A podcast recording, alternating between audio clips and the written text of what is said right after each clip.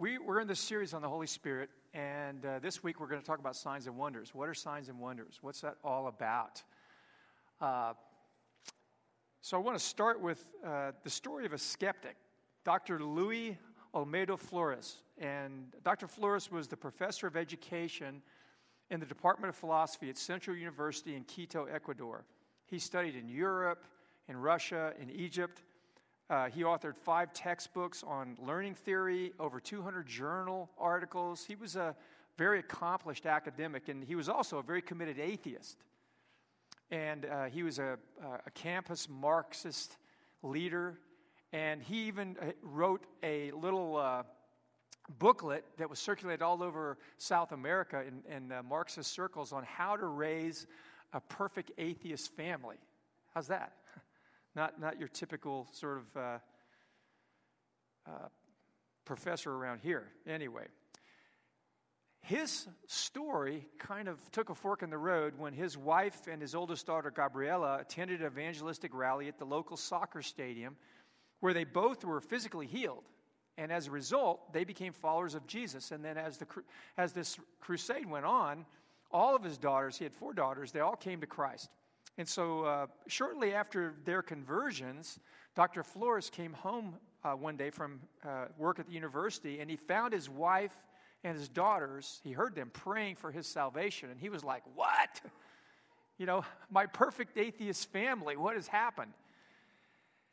His daughter, Gabriela, gets up from her knees and goes over to him and says, uh, She's going to give him proof that God is real and that Jesus Christ is alive she tells him she's going to sing to him in a language that she'd never learned before.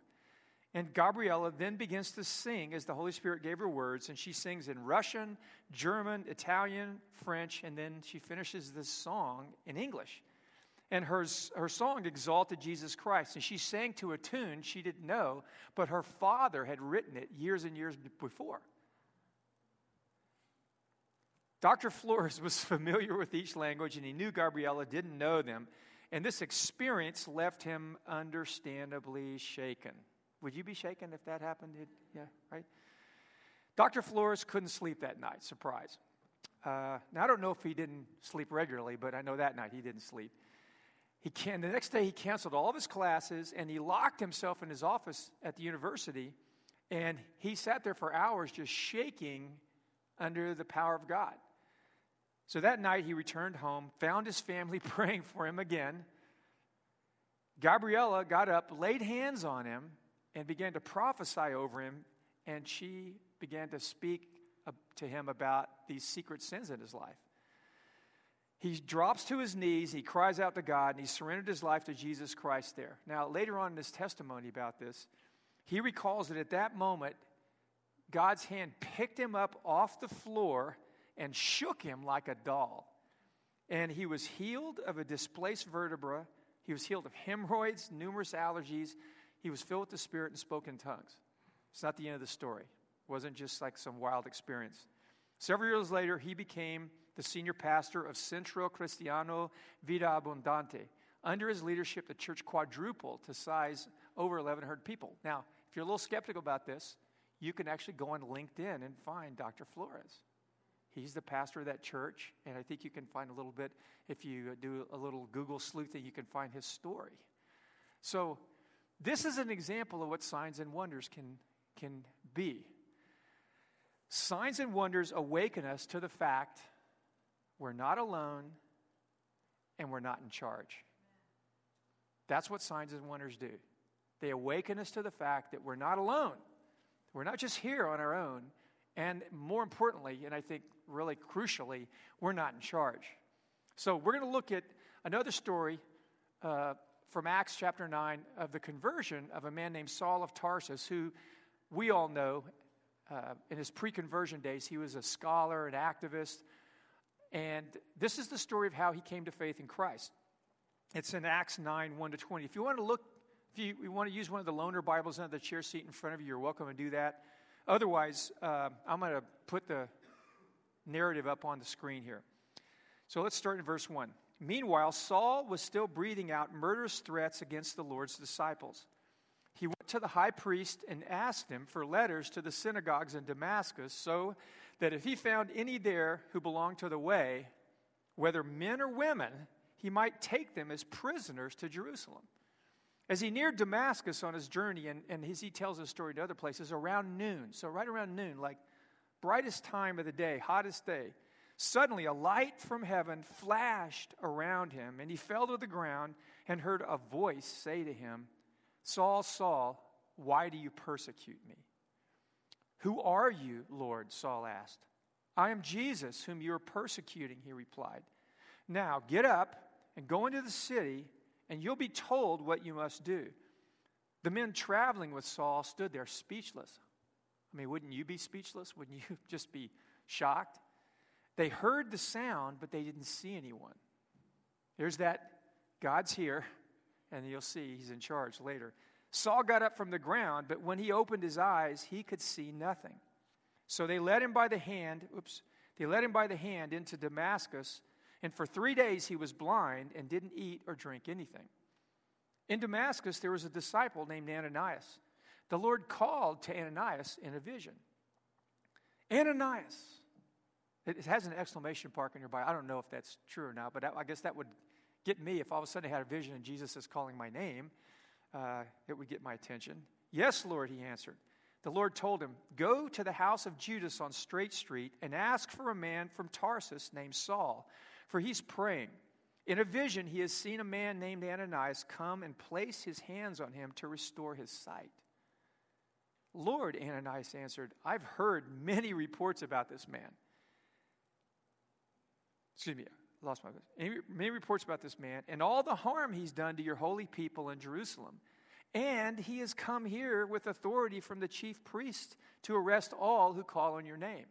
Not good news. But the Lord said to Ananias, there it is again, go. This man is a chosen instrument to proclaim my name to the Gentiles and their kings and to the people of Israel. I will show him how much he must suffer for my name. Then Ananias went to the house and entered it. Placing his hands on Saul, he said, Brother Saul, the Lord, Jesus, who appeared to you on the road as you were coming here, has sent me so that you may see again and be filled with the Holy Spirit. Immediately, something like scales fell from Paul, Saul's eyes, and he could see again. He got up, was baptized, and after taking some food, he regained his strength. Saul spent several days with the disciples in Damascus. At once he began to preach in the synagogues that Jesus is the Son of God. That's a dramatic conversion. Okay, that's, that's one for the books. But that, like you saw with uh, Dr. Flores, this is not an uncommon thing that God is doing signs and wonders all over the world. He's doing signs and wonders in America. Now, what I want to show you today is the, is the God of signs and wonders the role of signs and wonders, and then signs and wonders today, here, now. So, the God of signs and wonders. Saul experienced in this narrative a sign and wonder on the way to Damascus. He's on the road. The sign is the light and voice got his attention. God was there. He didn't think God was anywhere near these people he was going. He thought God was with him. The wonder is Saul and his companions were left in awe and amazement. They weren't in charge, God is. Again, this is what signs and wonders do. As they arrest people's attention, they show us that God is really here. And they, and they actually, most of the time, signs and wonders will change our perception in a dramatic way. It will shift the way we see the world, the way we see reality, the way we see ourselves, the way we see God, the way we see other people. So, God did miracles, signs, and wonders from Genesis to Revelation to produce this awareness that He is real and is in charge in the real world we live in every day. And we wonder sometimes is God around? And, and I know he's supposed to, I'm supposed to believe He's around, but is He really around? And is, if he's around, is he really in charge? Because it seems like the way things are going, it doesn't seem like he's in charge. So in Jeremiah, uh, well into the Old Testament, here's one of the, Jeremiah reflected, and, and, and we have a prayer where he says, Ah, sovereign Lord, Nothing is too hard for you. You performed signs and wonders in Egypt and have continued them to this day. So this was centuries later. God was still doing signs and wonders, and Jeremiah was noting it. But now look what else he adds to our understanding of signs and wonders. He says, You've continued them to this day in Israel and among all mankind. So there were signs and wonders going on that Jeremiah noted that weren't in Israel. They were in Babylon, they were in India, they were in Europe, they were in Africa. That God does signs and wonders. It's part of his nature because he's a God of wonders. Now, in our Western world, we tend to struggle with believing anything outside of what we can measure and control and explain. But God won't be limited by that. And that's a struggle we have in the church to believe that God really is a God of signs and wonders. So he says, and uh, I'm sorry, you've continued them to this day in Israel and among all mankind and have gained the renown that is still yours. That's Jeremiah 32, 17, and 20. So here's the thing about signs and wonders signs and wonders include not just walking on water, but if you read like Hebrews, Hebrews 1, there's lots of places that describe where signs and wonders and miracles and gifts of the Spirit are all in this semantic range of the works of God. And over and over and over, these words are used the power of the Holy Spirit, miracles, the power of the Holy Spirit, who we're talking about in this series, the Holy Spirit, the power of the Spirit and signs and wonders. They are, they are all connected together. And they're not just the most super dramatic things or signs and wonders. Sometimes a sign of wonder can be something that's very personal and real, like what happened to Dr. Flores when his daughter Gabriella sang in a song. She felt led to, I mean, that's a pretty bold thing to say, right? I'm going to sing in a language I don't know. Wow.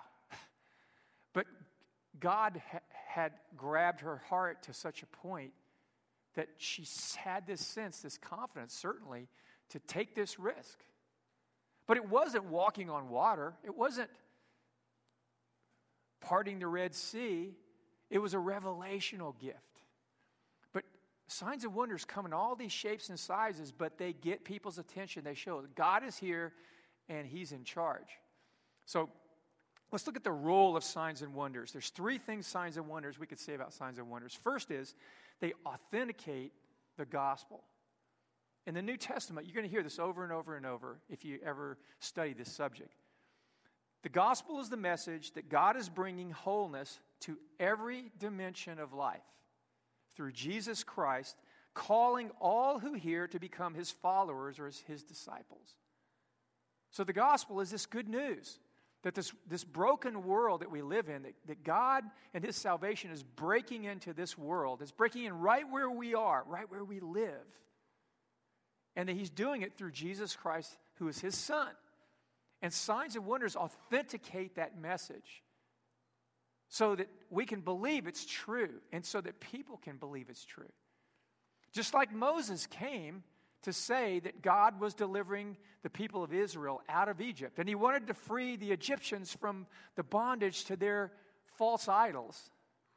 Because I don't know if you guys realize this, but when, when you believe in something that's not the one true God, and we tend to believe in it because it gives us some benefit. We think we get a benefit from believing in something that's not God. But the truth is, it flips immediately, and what we believe in that we think will give us freedom and will benefit us enslaves us. And I was this, this morning, I was driving to go get Kathy some coffee, and I just flipped the radio on, and I heard this iconic song from the 80s by Robert Palmer, Palmer called You're Addicted to Love. Remember that?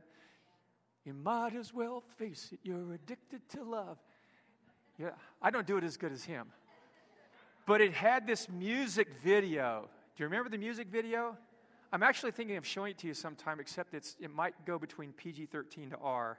It's kind of, but it's, it's, these, it's Robert Palmer singing in this black suit, and these women, these real attractive uh, supermodelish look types with these, you know, real tight black dresses on, and they're all kind of air guitaring to this song. But he, he talks about in this how you're addicted to love, and the lyrics of it are so telling about how something that you love can completely control you and make you lose your mind and lose your freedom. And I wonder, I often wonder, whoever wrote that song, if they were writing autobiographically about an experience where something that they thought was really going to benefit them became something that, that in fact corrupted them and, and ruined them. Because that's what the song basically says. And you need another kiss. You need another this. You need another that. Well, the gospel tells us that through Jesus, we can, be, we can find real freedom. Like we looked at a couple of weeks ago before we started the, the first Sunday, we talked about in Galatians 5 how the Spirit gives us true freedom. And true freedom is the ability to love. It's the ability to love, that that's freedom. To love the way we were created to love. And not be in bondage, not be controlled by corruption. So, signs and wonders confirm this. So, i am going to show you an example, a story in the Gospels. Jesus' signs and wonders confirm Jesus' claim to authority. So when we tell people the gospel, that Jesus is the one that salvation, the salvation we're really looking for, it comes through him, people are really skeptical about that, right? That, that skepticism started a long time ago. It's not just a contemporary phenomenon. So let's look at this passage. It's in, from Luke 5.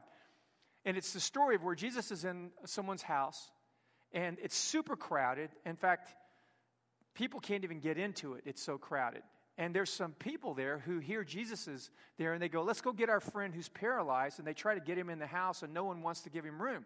So they get up on the roof, they tear the roof open. Can you imagine that right now? We're, we're here, and maybe we're not totally full, but let's just say we were SRO in here. And all of a sudden, we heard a chainsaw, you know, and, and sawdust starts falling on top of me. And I look up, and, you know, a chunk of the ceiling, about the size of a gurney, just opens up, and this sunlight, and it just falls on the ground. And then some a guy's dropped down on some ropes and his pallet, right? He's, he's, he's crippled. And he, right in front of me, and it, here, that's what happened here. Okay, so here's what went on. So when Jesus saw their faith, he saw the faith that they had in him, the friends who brought, and the, and the man who went to all this trouble. They tore the roof off of this house. Uh, not a cool thing to do, actually. They, he sees them, and it says, when he saw their faith, he said to the man, First, friend, your sins are forgiven. The Pharisees and teachers of the law began thinking to themselves, Who is this who is this fellow who speaks blasphemy? Who can forgive sins but God alone? But Jesus is claiming, all through his teaching and through his life and ministry, he's saying, I'm God. I'm the Messiah. I've come to bring the kingdom of God, to bring the, this age to come and break into your lives. And, and the only way it breaks into the world is through faith in me. So these guys aren't buying it. They go, Who does he think he is? So Jesus knew what they were thinking. So they were just thinking it in their minds. But this is, this is signs and wonders time. He knew what they were thinking and asked, Why are you thinking these things in your heart? What's easier to say, your sins are forgiven, or to say, Get up and walk? This is a bold move here, isn't it? It is easy to say, right? I can say to Penny, Penny, your sins are forgiven. How's anybody going to know it, right? What proof is there? But if I say it and it's true and her sins are really forgiven, then that would be a pretty significant thing for someone to experience. But how do you know for sure? So Jesus goes, Okay, I get it. You guys don't think I can do this. You, are still tied to the old system that, that forgiveness comes through the temple and the sacrifice of animals. All that's obsolete now because I'm here. But you're not ready for that. You're not ready to trust in me. You want to trust in the system. Because this is what we do. We find something that we think works, a religious system, and, and it God did work through it, but God told them at some point that's going to be obsolete. The real is going to come, and that, that thing that's a type, that's just preparatory, is going to be set aside, and it's going to be obsolete. And when the real comes, you better welcome it. And so these guys, they're not ready to buy that Jesus is really this special person, the Messiah. So here's what Jesus says But I want you to know that the Son of Man has authority on earth to forgive sins, because this is the most important healing you can have is the forgiveness of your sins and the healing of your relationship with God so you can begin to flourish in life. So he says, let's do this. Let's, let's do a little test. So he says to the paralyzed man, I tell you, get up, take up your mat, and go home. Immediately he stood up in front of them, took what he had been lying on, and went home praising God. Everyone was amazed and gave praise to God. They were filled with awe and said, We have seen remarkable things. See that? Signs and wonders gets your attention. God's here, God's in charge. And Jesus vindicated his authority to forgive sins because he said, What's easier? To say you forgive sins and no one can prove it, but if I can raise someone from the dead just by the command of my words, you might be more inclined to think I can do that forgiveness thing too. And I think at that point, everyone went, there was an intake of breath. Now, maybe many of you never seen anything like that before. But when you experience that moment of signs and wonders, it comes in lots of shapes and sizes. It begins to reorient you about how life works. And sometimes it's just incrementally, just a little bit, but it starts you down a different path. You're going this way, and all of a sudden you kind of go this way. Then it happens again, and, and pretty soon, all of a sudden, you're on a new path. So that's what was happening. Signs and wonders also reveal people's hearts. Signs and wonders show what's inside our hearts. Everyone who sees a sign and a wonder is going to have their heart exposed. You might not be aware that's what happens, but Jesus often refused to do signs and wonders because people harden their hearts, refusing to repent and believe. So Jesus had given them enough evidence to believe, but they didn't want to believe. What they were doing is they were they had this posture, well, you got to prove it to me. And what what they had done was they moved from the place of I'm the creation, and when God speaks to me, I'm going to respond to him to I'm God. And when God shows up and shows me what's true, you're going to have to you're going to have to go do better than that. And it exposed the posture of their heart was they really, this was just, their, their dismissing of Jesus' claims was a pretext for them to keep running their own life. And the truth is, when you see a sign and a wonder, it's going to challenge you to accept the fact that you're not in charge. That's what signs and wonders do. That's why they're so jarring. Because they challenge the I'm in charge, I'm the boss, I'm the judge mentality. I was talking to a young man the other day who he's a pastor in a church and he's trying to, you know, they're trying to introduce the things of the Spirit in their church. And he was talking about how some pushback that they're getting. And, and I said, there's a passage in 1 Thessalonians 5 that says, Don't put out the Spirit's fire. Don't treat prophecies with contempt.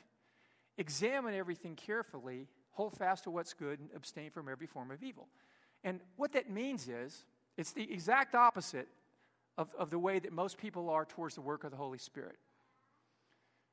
We're supposed to start with openness. We're supposed to start with this posture of, Speak, Lord, your servant's listening, and not the, the place of judgment.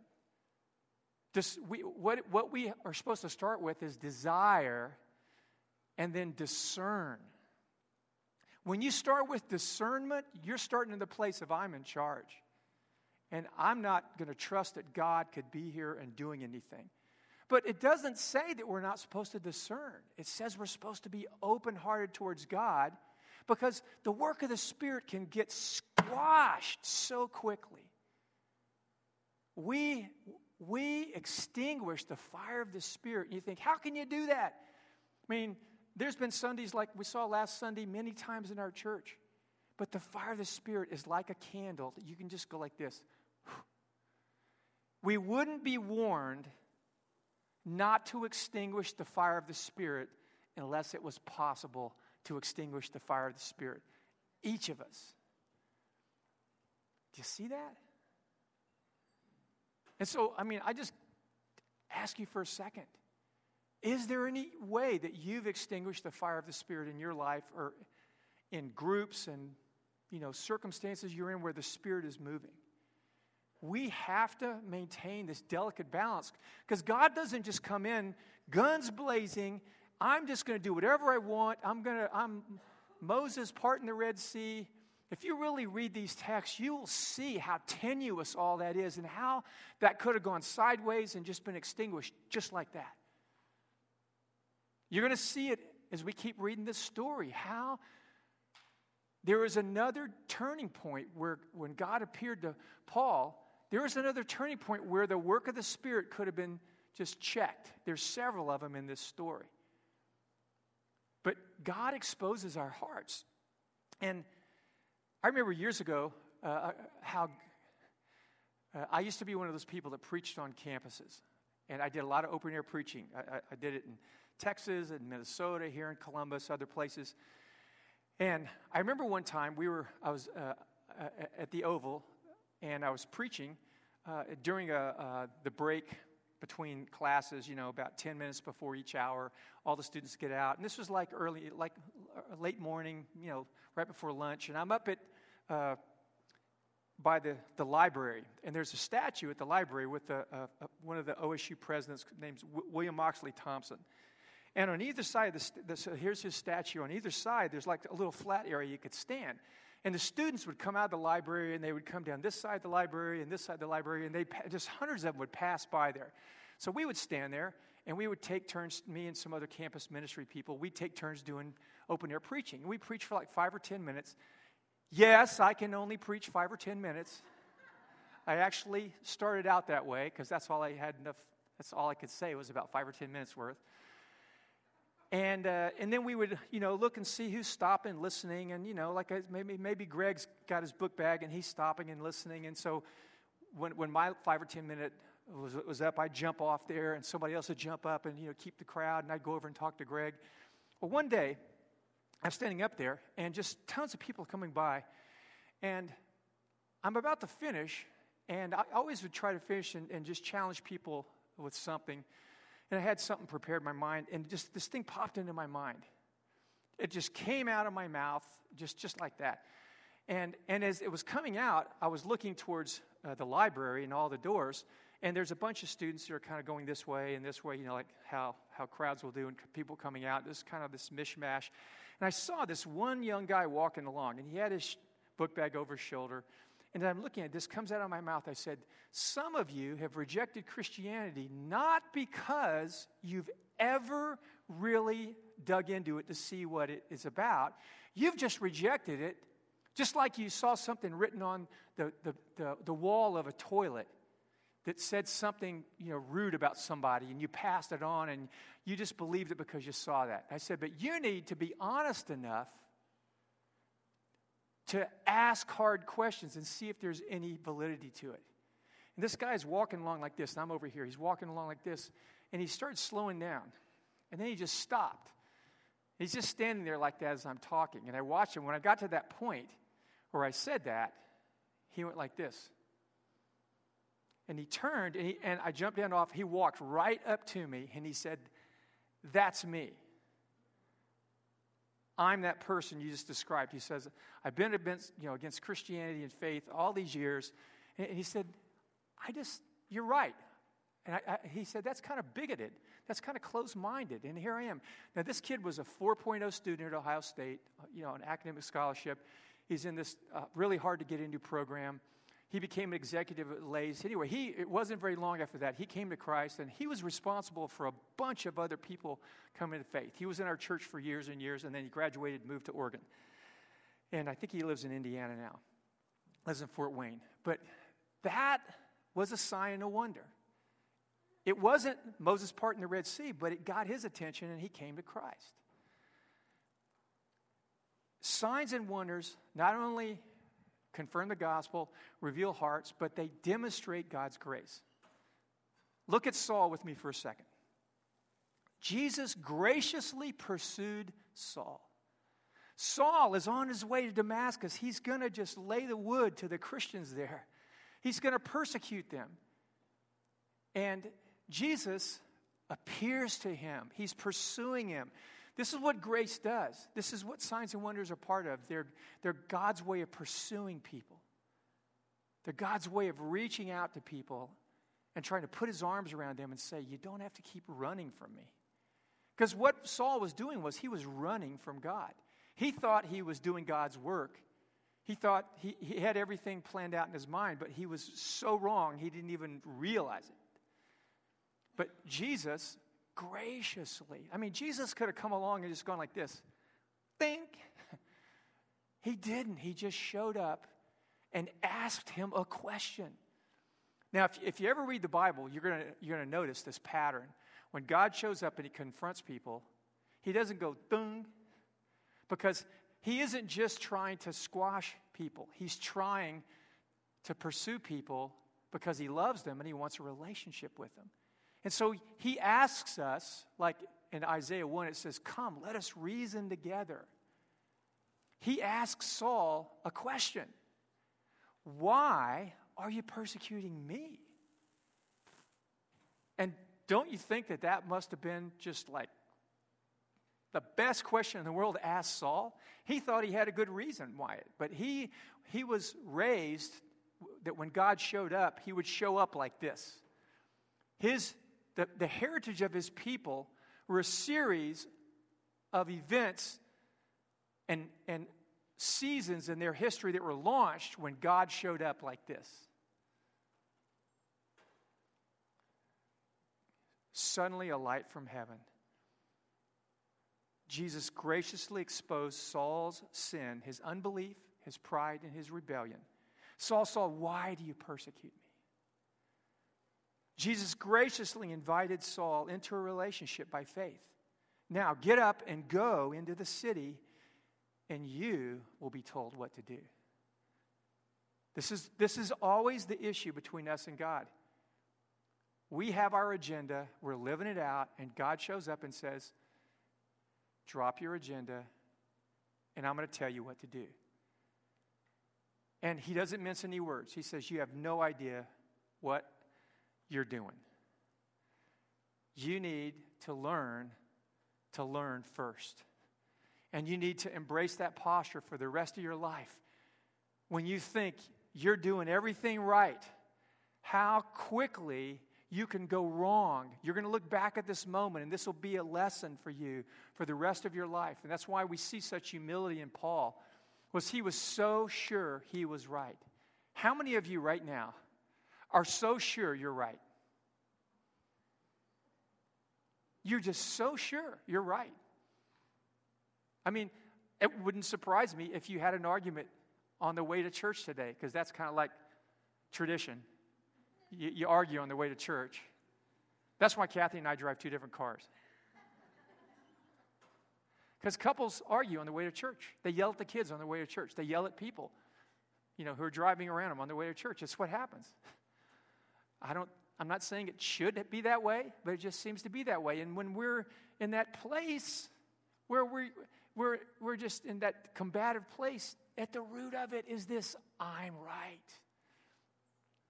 These kinds of moments help us to begin to reorient away from that deeply ingrained attitude that we have that I am right.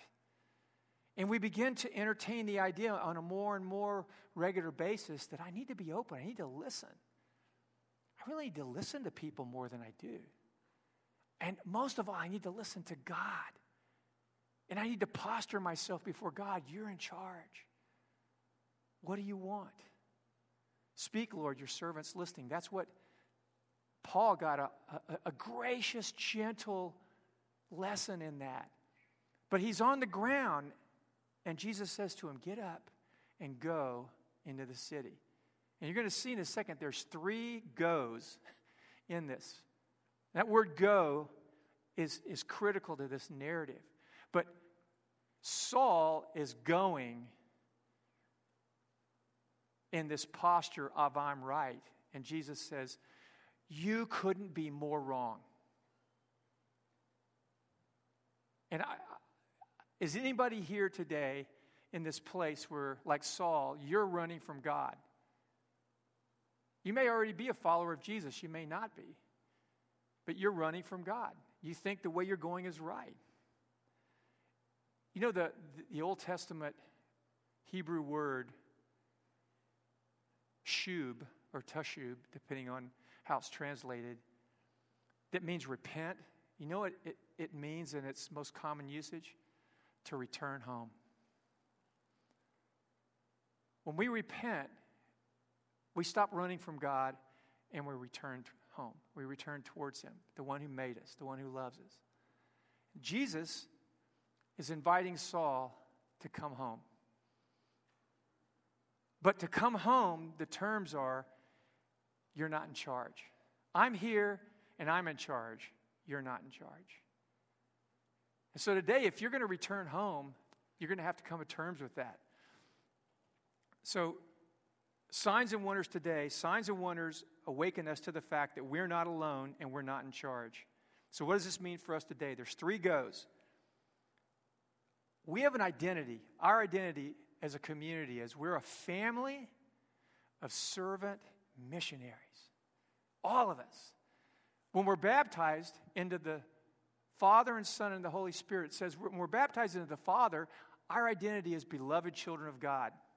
Boom. That is the fundamental identity we have. But we're also baptized into Jesus, who was a servant.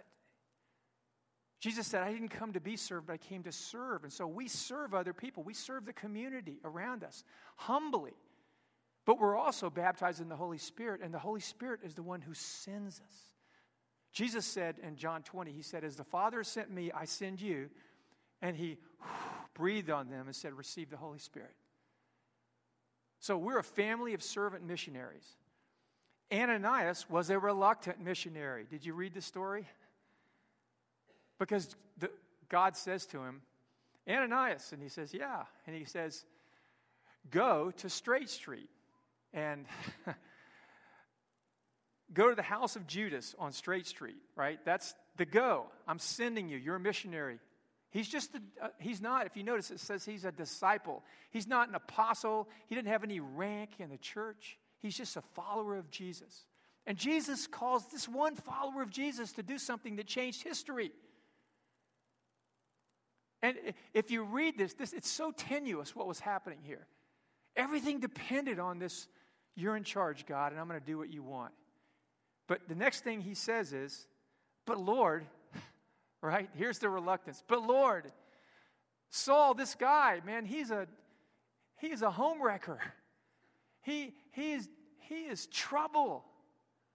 Right? And he gives him this good reason why I don't want to go and do this.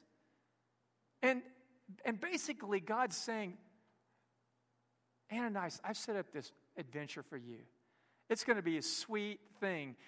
He already knows you're coming. Ananias can't hear any of that. None of it. He just sees the threat to his life, right? He knows this guy's coming and he's coming with bear. He's, he wants to just tear things up.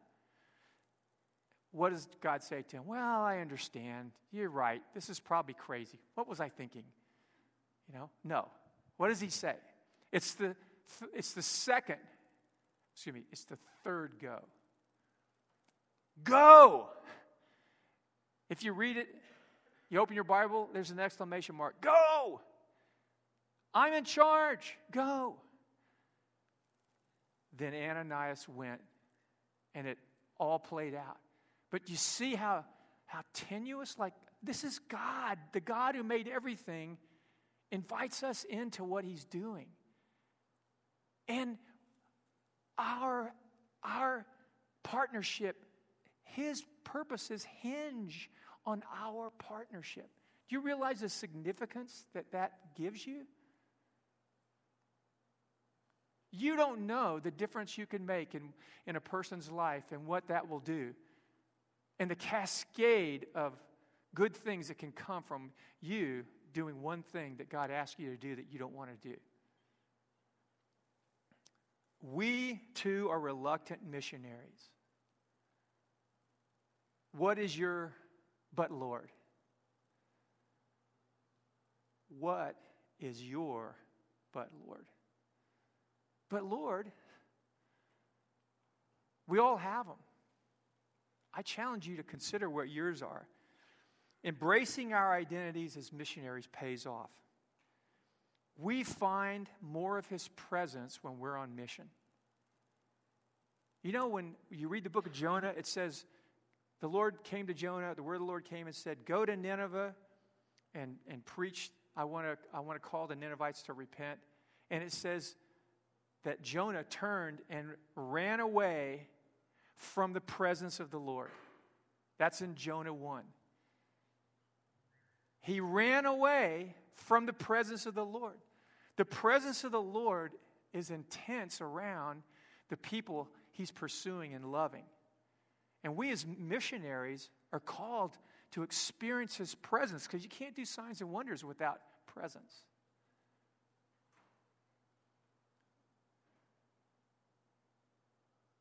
And so many of us hunger for the Lord's presence. And you wonder, why am I so dry? Because when you refuse to embrace your calling as a missionary, you're going to run from the presence of the Lord. You're going to experience your own spiritual dryness. Even though you're doing what you think might be good and you're not in any trouble, you're not, you know, doing anything that's, that's corrupt, but you're just about your own business. Another thing is when we find spiritual renewal when we're on mission. Over and over, Jesus said, if you give, it gives, it's given back to you. And when you invest in the lives of other people, you're going to find God returning life to you because it's costly to be a, a missionary. It is. So let's close. Jason, why don't you guys come up? Which go do you need to respond to today? There's three goes.